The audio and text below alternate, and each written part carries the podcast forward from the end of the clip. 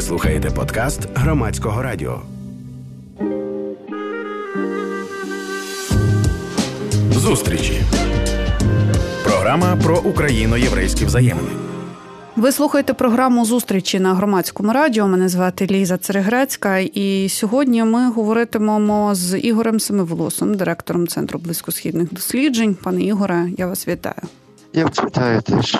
Я думаю, що тут не треба далеко ходити, щоб е, усвідомити, що ми будемо говорити про Ізраїль і все те, що відбувається нині там, і е, наслідки можливі того, що ми спостерігаємо.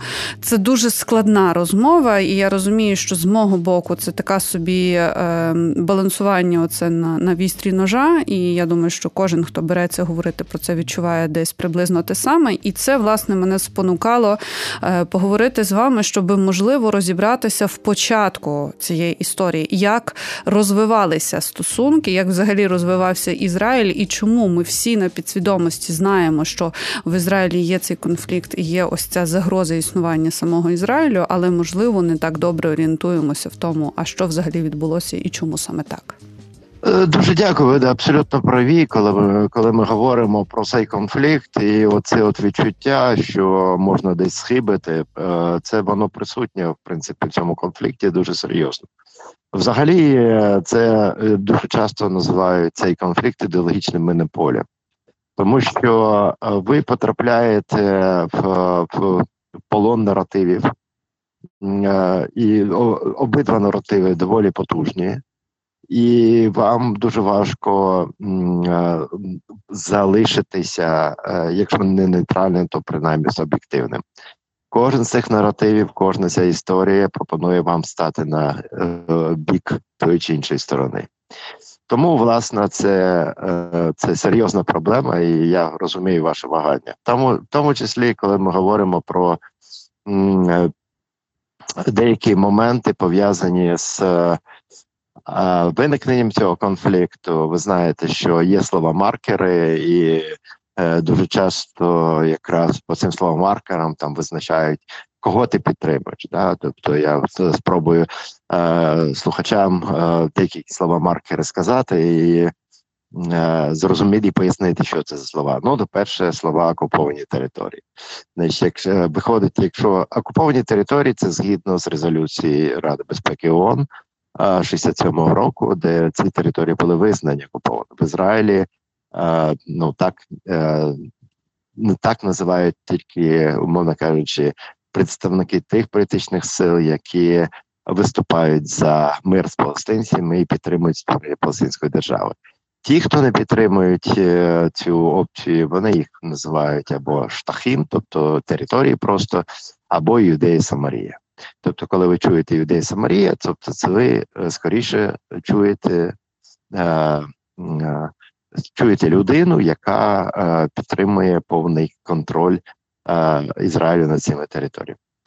Так само, е, коли використовується такий термін, як Накба. Накба це теж арабська катастрофа, тобто палестинці цей термін вигадали е, власне як контртеза Шуа, теж катастрофа або Голокост. І відповідно це період, е, коли е, значна кількість палестинців була змушена залишити свої домівки в 48-му році. Ну, ми до цього повернемось. Тобто я вам хочу сказати, що так дуже багато, дуже багато маркерів, які от я назвав декілька з них, але їх набагато більше.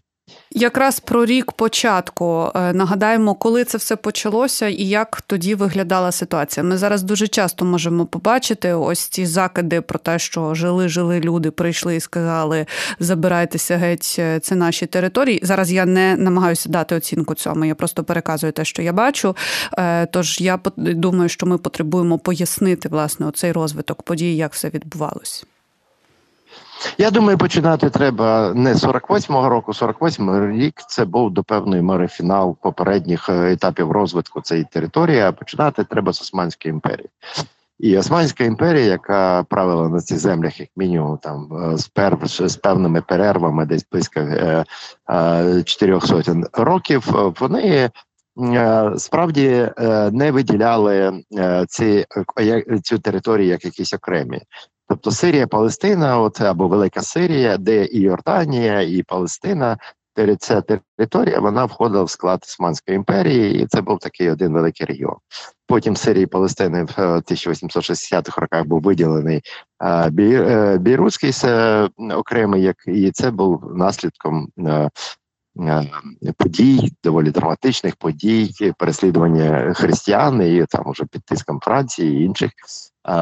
Туреччина була змушена зробити окремий саджак, це Бірузький саджак. Тобто, це були території, які е, переважно населяли християни. Територія Палестини того періоду вона пережила чимало війн. Взагалі, 19 століття було таким доволі складним для Палестини, і починається це століття вторгненням Наполеона, е, який пройшовся з боями вздовж узбережжя, і дуже багато поселень, які там були, були знищені, е, е, посіви спалені, і більшість частини населення тікала просто в гори в район Хіброна, Єрусаліма і таке інше. А наступним етапом це була вже війна між між єгиптянами і османами, де єгиптяни змогли перемогти в першій половині 19 століття османів і взяли під контроль цю територію.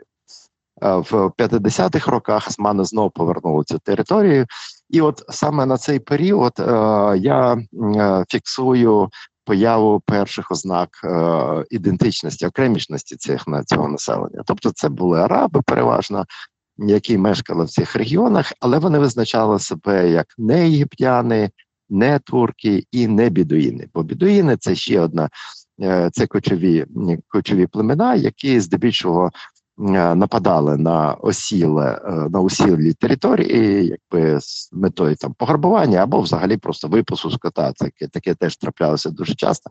Наприклад, північний Люан був практично з'їдений табунами е, бідуїнів, і недовгий час там зникло взагалі економічне життя. Е, от така історія. Тобто, приблизно всередині 19 століття населення, яке жило переважно в гірських районах, оскільки інші райони були небезпечними, і економічне життя було там зруйноване. Всередині 19 століття, е, завдяки османам, вони будують декілька фортець які е, власне повертають е, економічне життя в цьому регіоні, і ці території знов наново заселяються. Заселяються цими арабами, які мешкають в, в всіх горах.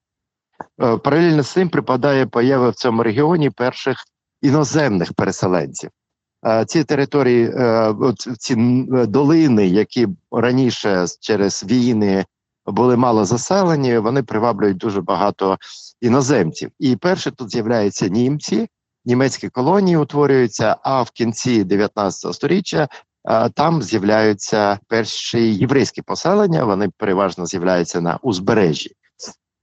Це слід сказати, що е, в 19 сторіччі зафіксовано мешкань, е, що євреї і раніше жили Е, в Палестині і десь приблизно старий ішов, тобто ці е, старі мешканці євреї, які жили тут е, століттями, він складав десь приблизно 5 тисяч осіб.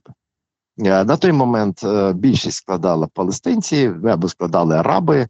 Тоді вони ще не називали себе палестинцями, а скоріше називали себе там за Е, ім'ям якоїсь е, родини розширеної хамули, або там е, за ім'ям племені, або була дуже поширена міська ідентичність, тобто вони були там городянами там. Яфо, там Єрусалима, Наблуса, там Хіброна і тому. Хайфи, зокрема, от кінець 19 століття і початок 20 століття цей регіон стикається з Е, тим, що називається е, націоналізмами. Це епоха націоналізмів і е, активна епоха формування сучасних політичних націй.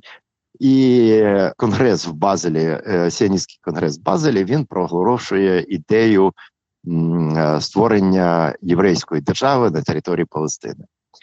Османська імперія ну до певної міри сприяє цьому, тобто вони зацікавлені взагалі в освоєнні цих земель. Е, після оцих всіх масштабних е, катастроф е, людських, які там відбувалися, і от поступово зростає кількість і арабського населення, поступово зростає кількість єврейського населення. Ну і німці, німці, в принципі, більше не зростає. Е, цей конфлікт, якщо ми говоримо про якусь е, таку чітку е, чітку точку, коли він починається, він починається зафіксовано, ну принаймні того, що я читав, вивчав в 1907 році, коли єврейські поселення, які ну єврейські поля, скажімо так, на яких була зібрана пшениця або інші злаки. Є тут тут вже історія Е, приховує, які власне були ці злаки. Е, на них приходять е, бідуїни з своєю своїми тваринами, і от вони виїдають залишки цієї стерні. Це абсолютно нормальна ситуація для близького сходу. Так воно завжди було, але з точки зору європейця, який приїхав е, з е, Європи і де інший погляд на е, приватну власність, це було неприйнятно. Ну і оце був перший зафіксований конфлікт. Конфлікт мається на увазі збройний, тобто, коли підрозділи Гашумера, це охорона, охоронці єврейські єврейського поселення, вони спробували відповідним чином відігнати цих бідуїнів цих, цих полів ця ситуація вона залишалася доволі хиткою. Населення Палестини було знов таки, я повторюсь, було переважно християнським і і мусульманським. Але от ситуація радикально змінилася в 17-му році, коли е, е, Британія, е, британські війська увійшли на територію Палестини і взяли генерал Аленбі, взяв Єрусалим. До цього моменту була відома декларація Бальфора. Вона також в 17-му році була оприлюднена, яка обіцяла євреям а, створення національної домівки а, е, в Палестині. А, що таке національна домівка? Це не було добре сформульовано, а, але там а, з, з одного боку це обіцянка створити цю національну домівку, а з іншого боку, це була обіцянка не е, євреям забезпечити їх всі права. Тобто, по суті, наміри практично не можна було реалізувати. І всі комісари, а Палестина стає мандатною територією згідно е, рішення Ліги Націй, а мандатною територією Великої Британії, і передбачається, що через якийсь певний час, коли ця територія вже на цій території виникнуть інститути, значить буде від, відбудеться самовизначення да, цієї, цієї території. От і е, саме е, це е, ця ділема, яка от стала перед британською адміністрацією, вона створювала великі проблеми. Там були комісари, які, наприклад, підтримували е, подальшу колонізацію цих територій, а, а єврейську колонізацію я маю на увазі. А там були комісари, які е, намагалися захищати е, е, місцеве арабське населення. Але в цілому, в цілому обставини е, вели ситуацію до конфлікту. Ситуація, яка ключова проблема це земля. Взагалі, якщо ми подивимося на весь цей конфлікт е, в глибину цього, е, то ми побачимо, що ключовий обмежений ресурс, навколо якого йде цей конфлікт, це земля, це контроль над землею. І отже, британці проводять земельну реформу, тобто вони запроваджують європейські правила приватної власності на землю, що треба сказати, не було характерно для того періоду культурного розвитку або то традиції, земельної традиції на власність з боку арабів. Тобто вони не розуміли цю цінності землі. Там земля була переважна вся в, в такій громадській власності, або це земля була власників, які знаходилися за межами Палестини. Вони за допомогою там своїх корупційних зв'язків змогли великі шматки землі придбати ще за часів Османської імперії. Велика кількість. Е, е, землі не мало власників з точки зору е, західних процедур, західних документів, тому що Е, там діяло звичаєве право, там діяло османське право. Якщо людина там поспіль три роки обробляє цю землю, він вже за правами узуфрукту може чи володіти цією землею. Але питання цих документів на цю землю це було, звісно, великою проблемою. Ізраїльтяни е, чудово розуміли тоді ще єврей, єврейська громада, то вони ще не були ізраїльтянами. Вони чудово розуміли, що ключ для створення власної держави є земля. Тому вони створили Керен Каємет для Ізраїль. Це такий фонд, в який вкладалися гроші, і агенти цього фонду вони викупали землю. Спочатку це були землі у цих відсутніх власників. Тобто для них це було їм пропонували великі гроші. Вони їх продавали, і відповідно з землі зганялися селяни, які там працювали пізніше, коли такі землі е, здебільшого закінчилися. Е, мова пішла про е, маленькі ділянки землі в самих селах. А я тут не буду вам розповідати про таку земельну систему, як Муша, це перерозподіл землі в рамках громади. І все це була не лише просто економічною структурою, але ще й безпековою структурою для оцих мешканців. Тобто, іншими словами, економічне життя в, в, цьому селі палестинському воно е, поступово починає руйнуватися. Частина людей е, змушена е, їхати, а тоді активно розвиваються це 30-ті роки, активно розвиваються міста. Е, єврейський капітал приходить з Європи в Німеччині вже нацисти при владі, тобто і головним економічним рушієм змін там, звісно, відбувається стають євреї. Вони мають цей досвід новий, вони мають ресурси. Британія відповідно орієнтується на єврейську громаду враховуючи те, що саме євреї платять податки. Ну, переважна більшість е, селян вони просто не могли з чого платити. Паралельно е, е, палестинська спільнота намагається організуватися і виступати е, єдиним фронтом перед британцями, захищаючи свої інтереси. Та вони теж створюють свій аграрний банк. Вони теж намагаються розвивати свою ідентичність, і от власне тоді виникають е, виникають перші розвідки про палестинців як про е, окрему націю, про з е, окремими потребами. Нагадаю, що саме тоді ця територія повністю перебуває під мандатом британської влади. Е, паралельно з цим е, виникають і мусульманський комітет. Ну то зрозуміло, що мобілізація людей для е, опору, як вони вважали, там і сіаністської колонізації, і британського колоніалізму. Може лише бути, якщо ви знайдете одну спільну ідентичність, і ця спільна ідентичність є ісламська, переважна. Натомість християни палестинські вони якраз шукали відповіді в створенні світського націоналізму палестинського. І головними промоутерами, головними ідеологами світського палестинського націоналізму були якраз християни. А в 36-му році відбувається велике палестинське повстання, тобто повстання в Палестині, де араби починають, е, в тому числі і збройно, е, захищати свої права від британців і євреїв. Це повстання тривало до 39-го року. Врешті-решт воно було розгромлене, але результатом цього повстання, до речі, от я я думаю, слухачам буде цікаво на слуху Ізедін Касам. Ви напевно чули цей термін, це ім'я. Це один із лідерів цього повстання. Він сирійський лікар, який е, працював в Хайфі лікував бідних, і після того як почалось повстання, він долучився до повсталих і довгий час е, воював з британцями в районі Наблуса, де й загинув. Тобто, от можете собі так само зрозуміти, звідки тягнуться дуже багато а, наративів. Е, в 39-му році британський уряд, е, відомий нам Уінстон Черчилль, пише білу книгу, яка обмежує суттєво обмежує міграцію євреїв до Палестини.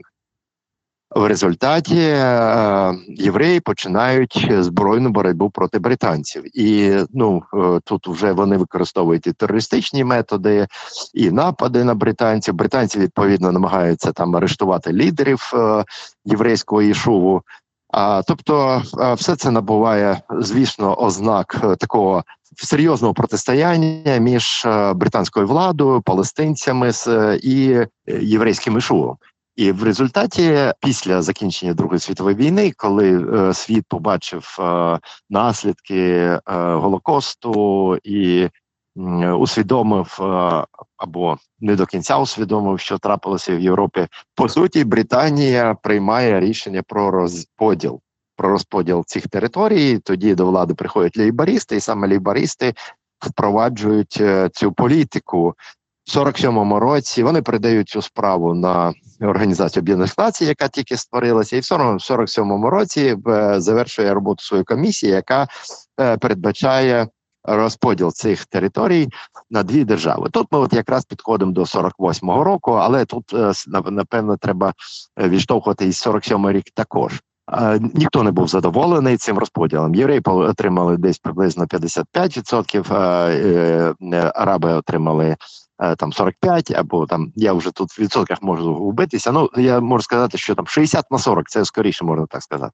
Але кордони цієї держави були е, двох держав, були накреслені таким чином, що вони е, ну тобто, це такі були невеликі перешиїчки між двома шматками. Тобто, от сектор Газа, це були території, які були заселені а, арабами, переважно, і північ, північ Ізраїля зараз, от північніша Хайфи, це теж були території заселені арабами ключове завдання а, для і.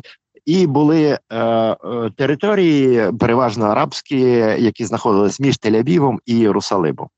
Ключове завдання тоді вже формувалися загони оборони, Хагана. Там ще був Іргун, е, теж воєнізована організація. Тобто було декілька е, різних організацій. Е, Іргун взагалі вважався терористичною організацією, яка здійснила підрив е, е, готеля Кінг Девід в Єрусалимі е, з британцями.